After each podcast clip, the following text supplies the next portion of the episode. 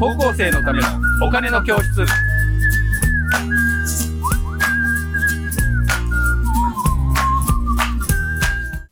はい皆さんこんにちはこんにちは。高校生のためのお金の教室のお時間です、えー私 MC の山下です、えーそしてメインキャスターのはい。福安経済塾の小田俊一です。はい小田さん今日もよろしくお願いしますます。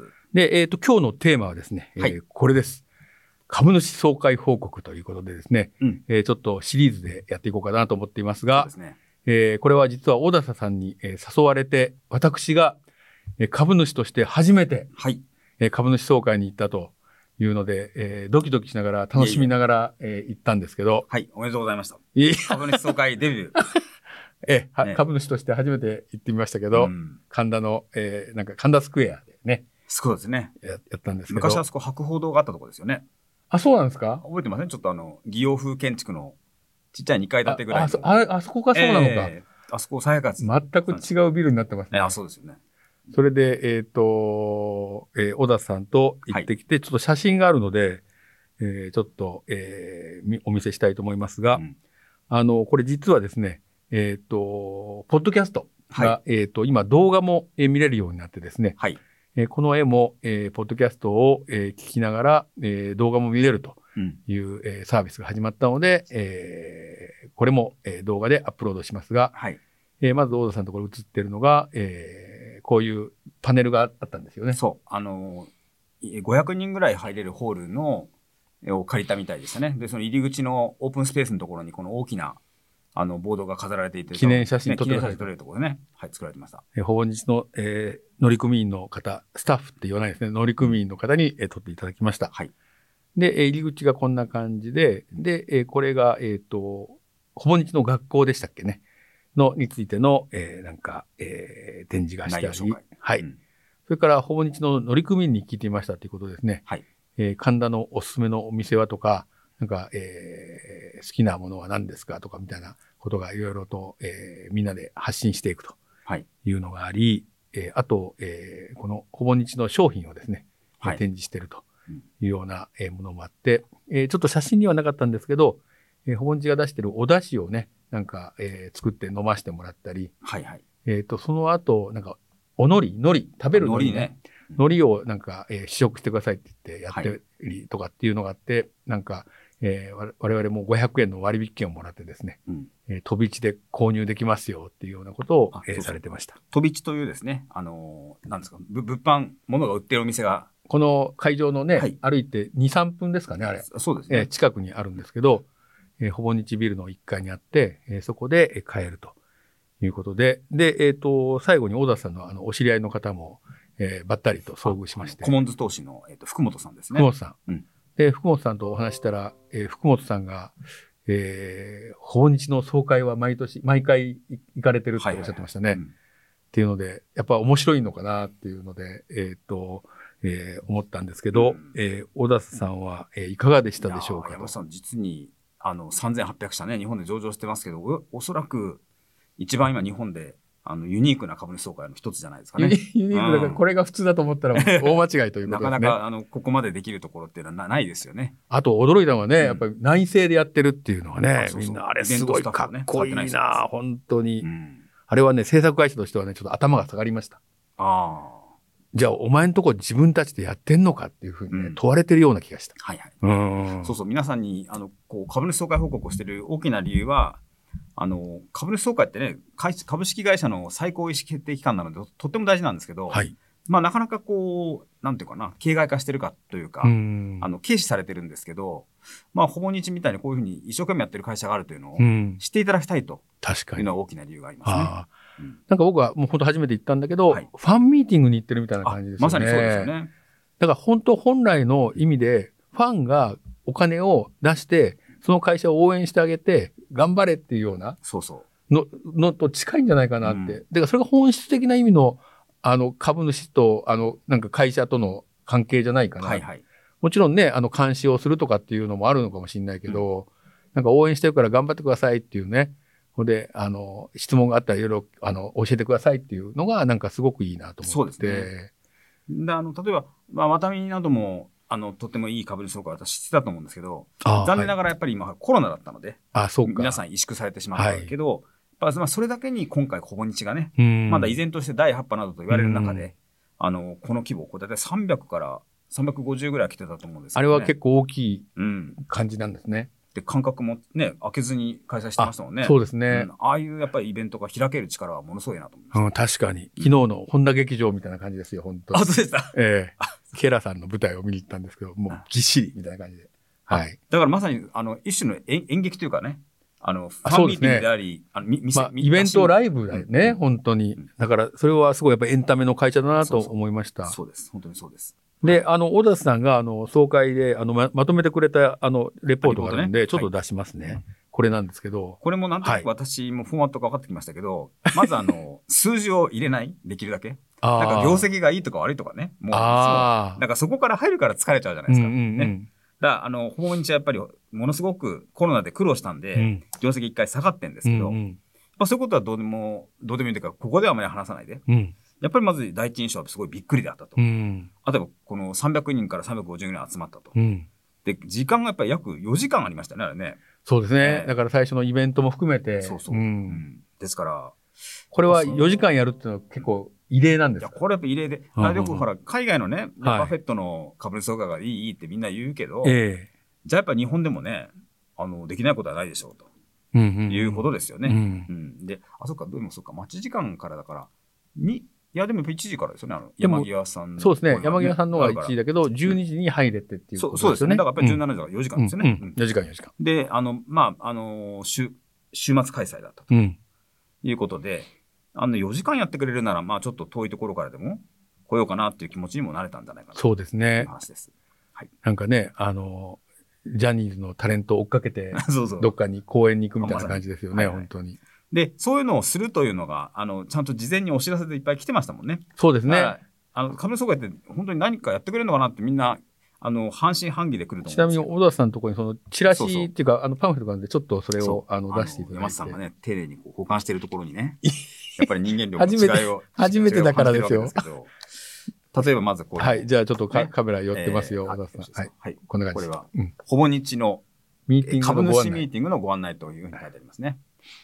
これが糸井さんの、あの、社長の、あの、手書きなんですよそうね。これもいいですよね。あのえっ、と、見づらいと思いますが、あの、ここちら側がですね、手書きが、手書きの文字があるというね。で、ちょっとこう丸みを帯びた文字なので、やっぱりとてもはいこう親近感を覚えると。そう、糸井さんの字だなと思います、本当に。で、これが3年ぶりの開催だったっていうことなんですね。うんうんなかなか会場開催できなかったけど、久しぶりに皆様にお会いできることを楽しみにしていますという、えーことで、えこれで内容が、あ、ここに内容が書いてあるね、スケジュールそうそう、スケジュールのね。これスケジュール、こうやって3部構成になってるんです。こうやって。そうですね。赤、青、緑ってなってますけど、はいで、えー、3部構成で、えー山際十一さんの、うんえーお話と、はいあと株主総会、それから、えー乗組員との質疑応答という3部の構成社員になって、お社員のります。方とのね、やり取りもあると。社員大体どうですか？百数十人っていうようなおっしゃってましたね。おっしゃってましたね。えぐらいの方で、うちの、どうかしら、10人ぐらいの方との話が聞ける回でしたね。ーあ、そうでしたね第三部は。そうでしたね。うんはい。というものでございました。で、それと、これ進行表と、あ、だからここにもう一つだけお伝えしてみましょうか。その、山際さんっていうね、あの、この方の今のご、えー所属は総合地球環境学研究所所長、霊長類の研究者ですよね。京都。大学のね。そうです。兄弟、霊長類の兄弟霊長類研。はい。で最近お見かけしたのは、ほら、あの、日本学術会議の議長でいらっしゃったんですよね。前議長ね。山際さん、そうなんですか？あそうそうちょっと出てきたあ、そうなんですねそういうところもあって、あの、後で概要をご説明しますけど、株主総会と非常に流れが符合する、あの、基調講演でしたよね。そうですねなん。で山際さんが出てきたのかなといや。もうほぼ日のフィロソフィーを、そうそうそうそうあの、山際さんが語ってたんじゃないかっていういや、そうですよね。でもたまたまそうなったって糸井さんおっしゃってまあ、そうでしたっけ？あ、そうですか。え今時代の感性がね。えでもやっぱりね、なんか思うんだけど、まあ僕、糸井さんファンだからかもしれないけど、なんか思うのは、糸井さんってね、僕たちよりもなんか10年ぐらい先見てるような、いつも気がしあ、て。10年ですか。うーん。なぜかというと、僕が広告業界に入ろうと思ったのは、糸井さんがコピーライターでブーム卒論ですからね。皆さん、卒論です。卒論は糸井重里と彼をめぐるメディア状況の変化についてというのを書いたんですが、で、糸井さんは、えっ、と、その広告業界に行って、で、面白そうだって僕たち入りました。そそしたら糸井さんがもう広告いいかなって言って、うん。えー先にやめちゃって、ああ、そうか。じゃあゲームでも作ろうかな。うん。で、任天堂の、えっ、と、方と、うん。えー誰だ宮本さんかな、うん。えー岩田さんかはちょっと忘れましたけど、はい。で、えっ、と、マザーという、えーゲームを作って。あそうなんですか小田さんやったことあります？いや、私はゲームは全然知らない。これね、若い子に聞くと結構知ってる子まだいるんだけど復刻とかされて。うん。で、僕はマザー、マザー2でもうすごい感動したんですよ。へで、一番感動したのが、えっ、と、マザーの最後にた敵を戦いで倒すっていう、あの、ビッグボスが出てくるんだけどね。はいその時にね、戦っても戦っても勝てないんですよ。え。うん。で、最後に、祈るっていうのを押すとうん、勝てたんです。へえ。だから、暴力とで勝てないっていうことがですね、はい。そこから見えてきて、むっちゃ感動したのを覚えてます。うん。祈ると、あ、勝てるんだっていうね。はい。だからなんかそういうシナリオを書く人なんだなっていうあので、それはすごく感動してて。ーうん。で、その後、えーしばらくしてインターネットがブームになってきて、はい。で、もういち早く、えーほぼ日刊糸井新聞を、えー立ち上げて、はい。もうそれずっと読んでたんで、あの、会員証今日持ってこなかったけど、会員証持ってるんですね。初期の頃のメンバーの。初期今今でも会員証あるんですか？初初期の頃の会員証は？初期の頃になんか、あの、えっ、と、連絡をすると、あの、会員証を送ってくれる。ああ、そうだったんでで、すか？そのほぼ日の会員証を見せると、割引してくれるお店とか昔あったんです。へで、それをやってて、で、その頃って誰もまだそんな、あの、ホームページ作ったり、ブログやったりとかっていうのはなかったから、だから、のこうどんどんどんどん先に行ってる。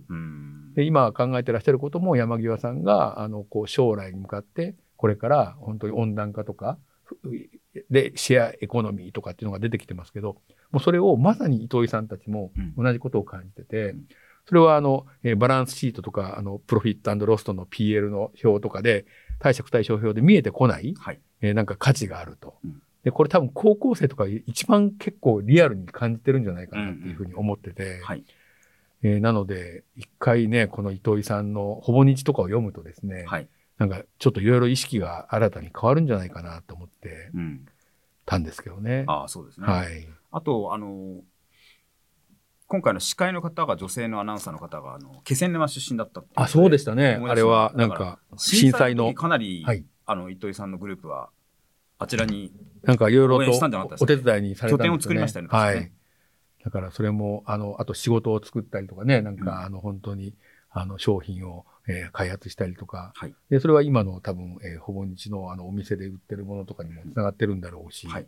うん。だからあくまでも、あの、物を売ってるし、まあ、売り上げではかなり、あの、訪日手帳というのが売れて、売れそうなわけだけど、一義的には、あの、やっぱりコンテンツを作る集団だとおっしゃってましたね。あ、それをおっしゃってましたね。うん。だから手帳も、たまたま商品だけど、それもコンテンツであるとうん。いうふうにおっしゃってて、それはやっぱりな、コンテンツって僕なんかわかんないけど、あの、ざっくり言うと、なんか気持ちが動くものあなんか、だからワクワクっていう言葉もすごく使われたけど、うんうんなんかワクワクしたり、なんかこうか、ちょっといい感じだよね。なんか癒されるよね。あ。はいはい。なんか楽しいよね。っていうようなものが、あの、原点、根本にあるのかなまあっていう。そうですよね。ものすごく、僕が子供がいたらこの会社に行かしたいわって、本当に思いました。そうですか。そのために動画お前教えてやるから、ぐらいがねできるかなと思ったんですけどね。本当に。糸井さんは、だから出し物っていうこともあればね、はい。あの、アイデアっていうこともありますけど、まあ、そんな本当に面白い会社ですけど、まあ、利益も出ていると。そうでしたね。ちゃんと利益ところが素晴らしいですよね。もうすごいびっくりしました。本当に。で、もう一回じゃあ、あの、パワーポイントに沿って流れを、かつ、じゃあちょっとパワーポイント確認しとくともあのお見せしますね。はい。あの、じゃあその、京都大学の、うんえー山際先生何を話したかっていうと、まずは一言で言うとこれをおっしゃってたと思うんですね。あの、オンラインでは、まあなんかオンライン社会と言われるけど、あの、社交はできないんだよ。はい。ということで、えー彼のその専門である、うんあの、ゴリラの事例を出してね。そうですね。ゴリラはとにかく相手と全身見つめ合わないと友達にならないと。真正面でこう見つめ合わないといけないらしいですね。ねあれ面白かったあな、ー本当にこれを社交と呼ぶんだと。うん。だから、そのできる人数というのは大体、あの、人間のキャパシティも、えーゴジラ、ゴリラも変わらなくて、はいはい。150ぐらいだと。はい。いうふうおっしゃってて、全然そこは進化してないとうおっしゃってるんですよね。ん。だからそこから先もじゃあでも人口増えたし、うんまあオンラインでも交流するじゃんって言えるんですけけど、そこは山川さんはあの、契約に基づいた人間関係のような表現されてましたね。わわかります。うん。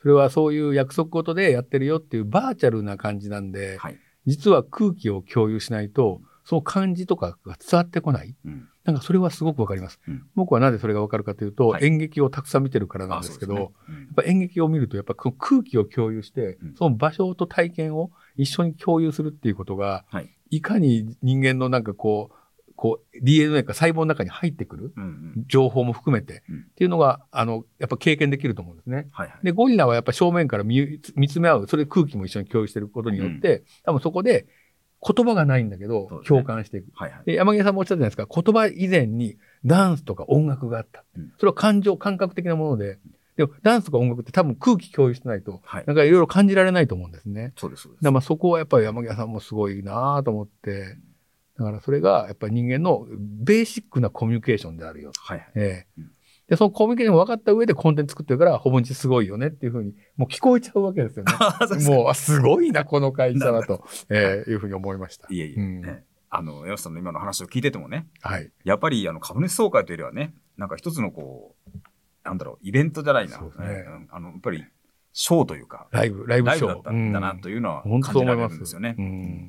だから山根さんの話若干あって、糸井さんとの対談が、とえー講演40分、Q1 あ対談20分ぐらいでしたかね。そうですよね終わって、うんで、株主総会始まりまして、約1時間あって、うんで、残りが社員の方々とのやり取りが1時間ぐらいあったというところの間に休憩が入るということで、はい。はい。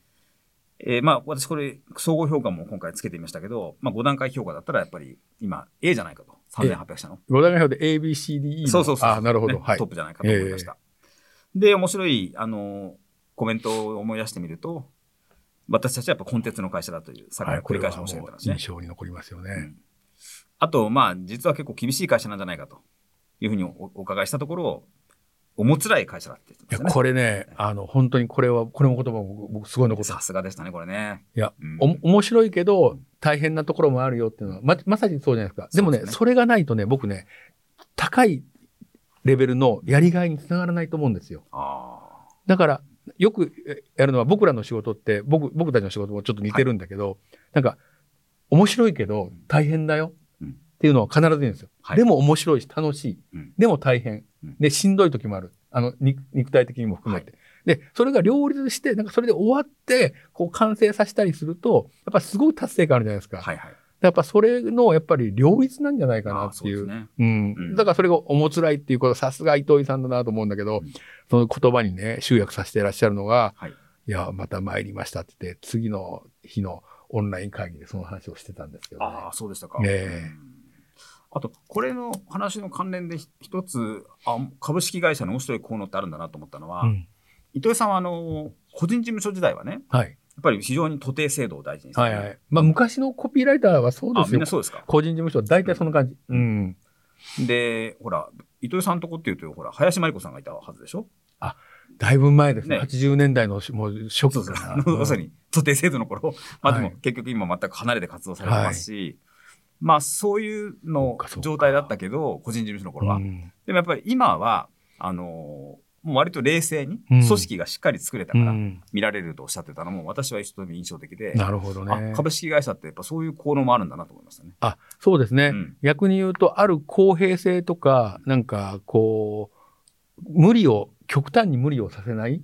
環境を作っていく。うんで、まあ最近ガバナンスが強くなってきてるから余計そこが強くなってきてますけど、ただ私が新人で入った頃なんかもうもう超徒弟制でしたからね そ。うですか。あの、制作会社の業界も。あそうですよね。ええうん今本当に変わったと思います、そういう意味じゃ。うんら伊藤さん宅も、まあ広告業界が同じ感じだったから、はい。それが時代とともに変化していったんじゃないかなって思いますけどね、本当に。うん。まあそんな形で、まあ変化にも、世の中の変化にも対応しているということですよね。ですね、うん本当。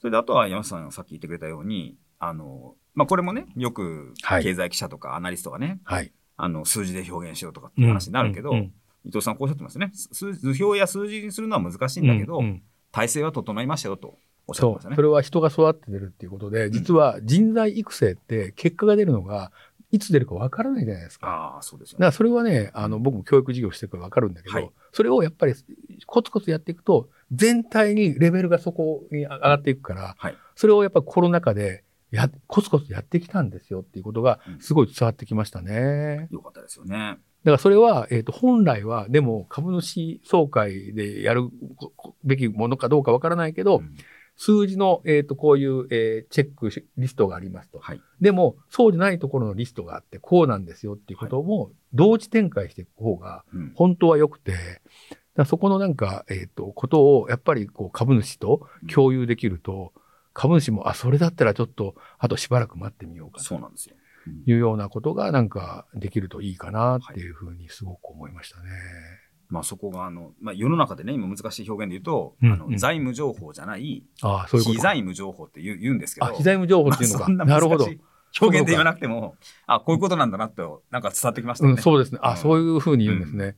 ってことは、やっぱり非財務情報も大事だよっていうのを、意識はみんな持ってらっしゃるっあてことまあ、ですね。世の中じっくりそこはやっぱ来てるわけですよね。うんうんだから人に投資する会社にやっぱり株主がお金を払うっていうのは最近はい新聞でよく読むけど、はいまさにそれはそういうことなんですね。そうですよね。うーん。そういう、まあ一つの実験を着々としあの進めてらっしゃるなという印象を受けました。なるほどあ。ともう一つだけ、はいあの、ここどうですかねあの、神田をとても大切にされるとおっしゃってましたね。そうですね。これはやっぱり多分会社があるという場所のなんかやっぱりうん縁っていうことですよね。うん。これはわかるな。うん神田再開発という活動の中に多分この本社移転が青山からしてきて、はい。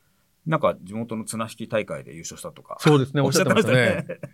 あの、昨日かな、訪日のなんかあの、ホームページ見てたら、はい綱木大会の写真が出てました。出てました。ええ。はい結構暗い中みんなやってるから夜やったのかな、みたいな感じで。なるほど。ええでも遅延は大事ですよね。うんしかも神田ってやっぱりすごくいい街じゃないですか。ああ。ね。えうん。あの上は学生街もあるし、山の上ホテルがあったりとか、あはいはい。ベネフランセもあるし、あ、そうかそうか。書店街もあるし、あと学生街がででもあるから、うん。あの食い物屋も安くてね、量が多かったりするし、ああ、なるほど。だからね、あのそういったのが割とごちゃごちゃっとしてるところが、なんかすごく、あの、ある多様性を生んでるんじゃないかな、うん。本当に。そうか、ちょっと歩けば神保町もありますしね。そうなんですよ。かやっぱカルチャーの、そうか、そうぶ文化っていう表現も対応してますね。そうですね。だからあ、そうですね。うん文化、カルチャーを生む場所の、あの、やっぱり、えっ、と、代表のところじゃないかな。あんなに古本屋がある街ってないじゃないですまあ、か。本当ないですよね。世界中探してみても。うんうんだからね、やっぱそれは、まあ、あの、もう行かれるべきして行った。でも、糸井さんって言ったらイメージとしては僕は青山っていうイメージがずっとあってですね。そうそうそうえうんえで、原宿から青山。もうあの辺は、あの、糸井さんの、あの、テリトリーだなと思ってたんだけど、やっぱり、あの、年齢とともに、やっぱりそういうのも変わっていくんじゃないかなっていうのはすごく感じましたね。まあそうですねん。まあ、こんなところが、あの、ほぼ日の、はいえー株主総会で、あの、とても気になったし、まあ、はい山瀬さんと共感できたところでした。はい。とても面白かったです。面白かったので、来年も行きたいと思います。そうですね。ええはい。ということで、小田さん、えー今日は、えーまず第1回目のほぼ日のあ、そうか、これ忘れた。総会報告これ。これ、えこれ、あの、お水をですね、もらったんですけど、ほぼ日のああのイラストが書いてあるというはいお水をくれる会社は、あの、時々ありますけど、ちゃんとここに、ちょっと正面見えますでしょうか。ほぼ日のこのイラストがね、ついてるんですね。ええで、家から持ってまいりましたけど、もったいないので、飲めないじゃないですか。置いときます。はい。はい。えーということで、えー小田さん、今日もありがとうございました。ありがとうございましたはい。じゃあ皆さん、さようなら。